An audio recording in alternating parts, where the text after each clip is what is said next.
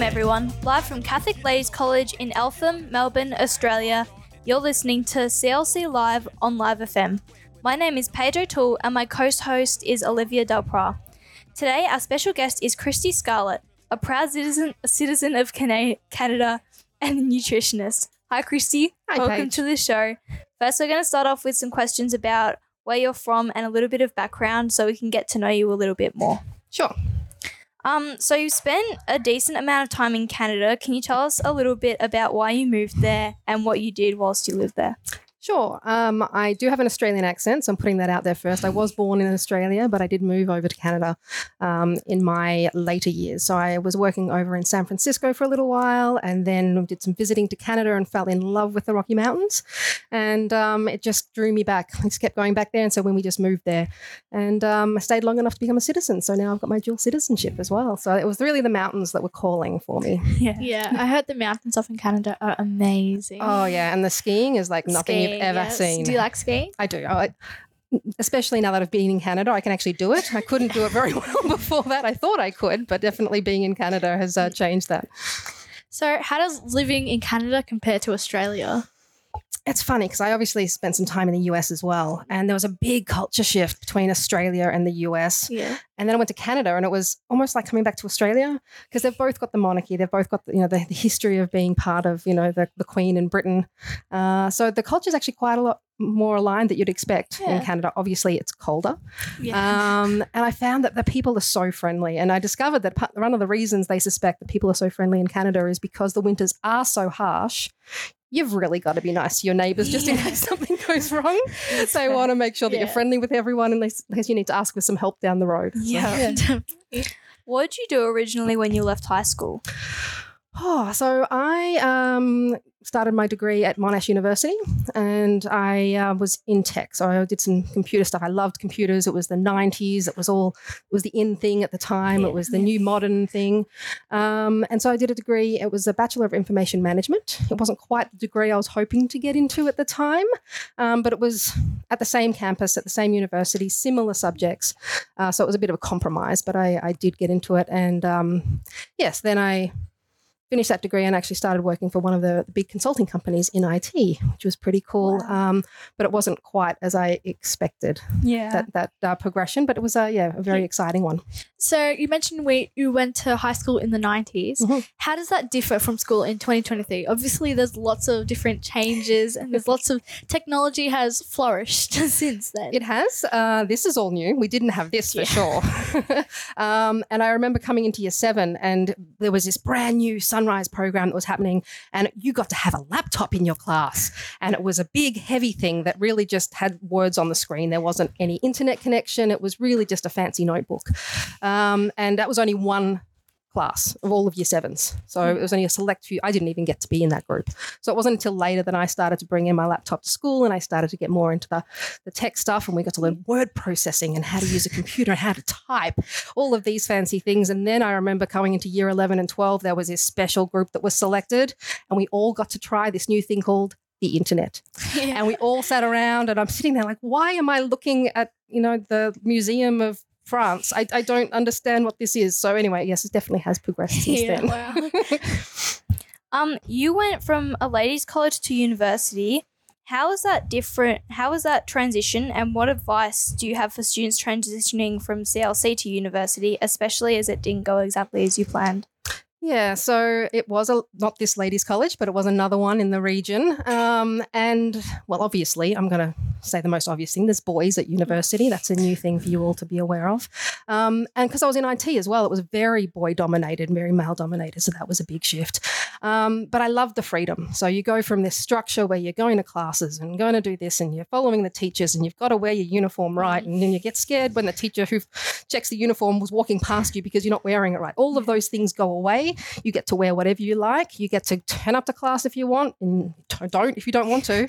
Um, but then you have to wear the consequences of not turning up. you're paying a lot of money or getting into a lot of debt for this university degree, and all of a sudden, yeah, you uh, not turning up. It gets very Yeah. expensive very quick. But Yeah. it's so empowering because you're actually doing a subject you're like a focus of that you're so interested in and you're surrounded by people who love the same subjects as you do. So Yeah. even if you haven't found your people in high school that you love, you're more likely to find your people in university because you're surrounded by your kinds of people. So Yeah, you definitely make a good point there.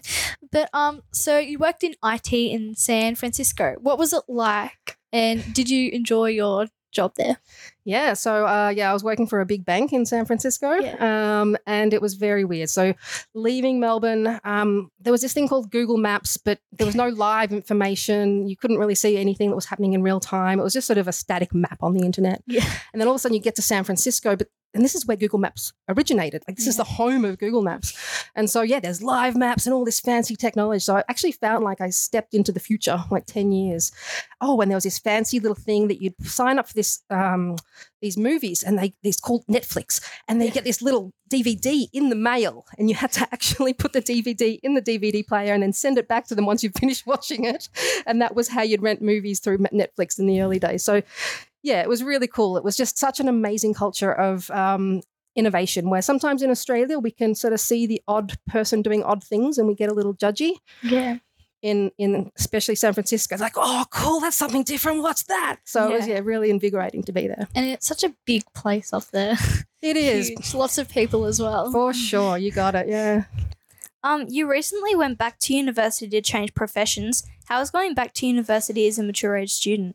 Oh, yeah. That there was there was a lot of uh, a lot of thought processing going into that. I remember um, seeing those you know twenty five year olds um, when I was uh, you know eighteen and nineteen, thinking how old they were, and you know I started going back to uni at what 39, 40. So I was in a whole nother class there. Um, but yeah, really invigorating. It was cool to see how um, the university the, the studying system has gone. We didn't have rubrics, and I know Yeah. how much you guys probably hate them now. Yeah. but imagine not having them because you've got no idea what you're actually meant to be writing an assignment on. You've got no guidelines. So now they had all that, um, all the new technology, doing online exams. It was fantastic. Absolutely loved it. Yeah. Um, if you're just tuning in, you're listening to CLC Live on Live FM, live from Catholic Ladies College, Eltham, Victoria, Australia. My name is Pedro Toole, and with me is my co-host Olivia Delpra. Our special guest today is Kristie Scarlett, a proud Canadian and nutritionist. Um, you're now working as a nutritionist in tandem with working with the Melbourne Headache Centre, where you get to help people who are really struggling with their migraines as well as managing their nutrition. How has this experience in the field of nutrition changed the way you look at nutrition as opposed to how you looked at it before you began your course at university?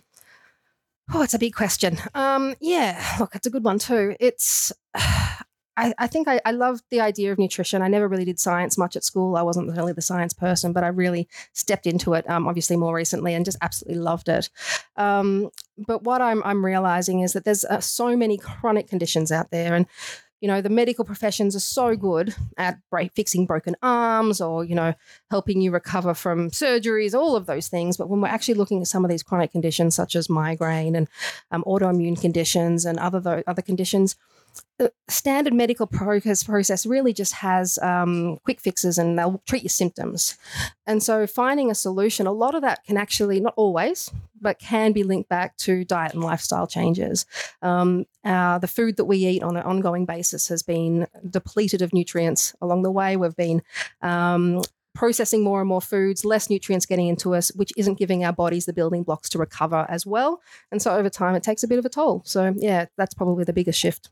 Yeah, so I've also got a history of migraines and that sort of condition, and I've had a long of a lot of history of going to doctors and uh, like specialists, and yeah, I really do find that like certain foods and certain nutrition things really affect my migraines, Mhm. and it was really interesting to see what actually helps it or makes it worse. So, nutrition is very important, especially for teenagers. Do you have any advice to teenage girls who are struggling with their nutrition and being educated about how to manage their nutrition? Yeah, it's such a difficult question, isn't it? Good one to ask because there's so much misinformation out there and there's good information and there's bad information. But how do you know? Because that person looks like they're a good person who knows what they're talking about. And uh, anyway, um, so I guess that the key thing that we've really got to understand with nutrition is that our body needs certain building blocks to be able to function healthily and, and to be able to repair itself when it does get, in, get damaged. And if we don't give it those building blocks, it wears on us and, and we age quicker, we get sick, we have these conditions that sort of can, can arise. Um, and from teenagers, I know the stigma that comes along with being a teenager and food and nutrition and models and all of that. And I can pretty much guarantee that every model that you see out there is malnourished, is is not looking after themselves. They're probably not getting their periods. Like all of these things are really bad signs that your body is not responding properly to all of the food that you're eating. And so it's just really important to get a nice don't get too cut up with the rules. Just a nice big variety of healthy plant based foods. Chuck in some meat there. Meat is not the enemy. Fat is not the enemy, but everything in moderation. And make yeah. sure it's as little little refined as possible. Just get some nice healthy food into you. Yeah, and I suppose social media has a big impact on this. What are your thoughts on that? Oh goodness, how long do we have? oh look, for sure. And everyone's got an opinion, and everyone's an expert um, mm. on social media, unfortunately. And I think it's one of those things where you've really got to work out um, who you're speaking to, what their qualifications are. Are they actually someone with education in this yeah. But even then, you can't always trust them. So you've got to validate it. Science in nutrition is um, ever changing, and there's very many contradictory scientific discoveries that are made. But usually, that's not they they people um, cherry pick information that that feeds their needs. So yeah. you've really got to make sure you're doing your own research into it as well and understanding what's going on. It's really hard to pinpoint like who's wrong, who's right, what exactly. to do, and what's yeah. their agenda, who's making money from what you're saying. Yeah. yeah. Um, what are your goals for the future? Do you have any ambitions that you're looking to fulfill? That's a good question too. You guys are coming up with good ones. Um, I, I think what what I really want to do is make sure that people are empowered to make decisions. Um, you know, yes, medicine is a, a valid choice in in helping you get through these chronic conditions, but you've also got to know there are other options. It's not a guaranteed option, but there are other options out there for you, and you get to choose which path you want to go. Yeah. And also educating everyone about this would definitely help the situation and finding out what they want to do and just going for that. Exactly, you're right. Um so are there any dreams that you have that that you're looking forward to bringing into the future or to the fruition? Yeah, I, th- I think it's really having um, these allied health services uh, working closer with GPs and doctors. Yeah. You know, we complement each other so well. There's a perfect spot for all of us in the in the world. Um, but if we all work together, we can all pull our knowledge together and help the person a lot more than rather than just saying, "No, this is the only way to do it," and yeah. leaving it there. Yeah. What do you think is the most important thing for well-being in teenage girls that we don't do enough? Love yourselves. is it as simple as that? Um, I think we're as a teenage girl, you, are so impacted by everyone's opinions, everyone what they're doing, what oh, they look better than me, oh, judgmental of yourself. Um, treating yourself with compassion and care. Um, you're meant to be an individual. That's what makes you so special.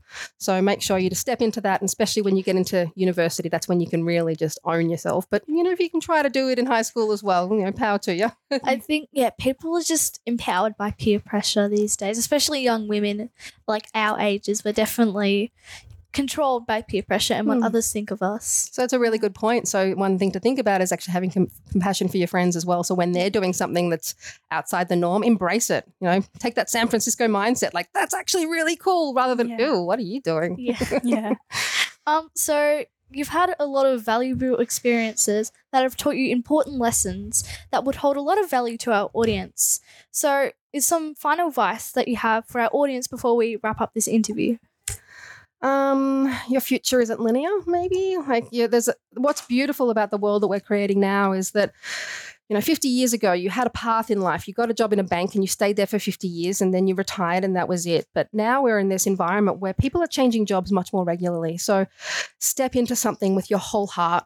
Find out if you love it if you don't, no big deal, move on to the next thing. You can keep changing that through your 20s and your 40s and even your 60s, right? Yeah. Keep stepping into that, follow your passion and just do what you love. Yeah. Cool. Um that's all we have time for today. Thank you to our guest, Kristie Scarlett, a nutritionist. It's been a pleasure talking to you today. Uh, we're live from Catholic Ladies College in Eltham, Melbourne, Australia, and you've been listening to CLC Live on Live FM. My name is Pedro Tool, and my co host today was Olivia Delpra. Thank you for joining us today. We hope you found our discussion informative and inspiring and that you enjoyed it as much as we did. Until next time, have a great day.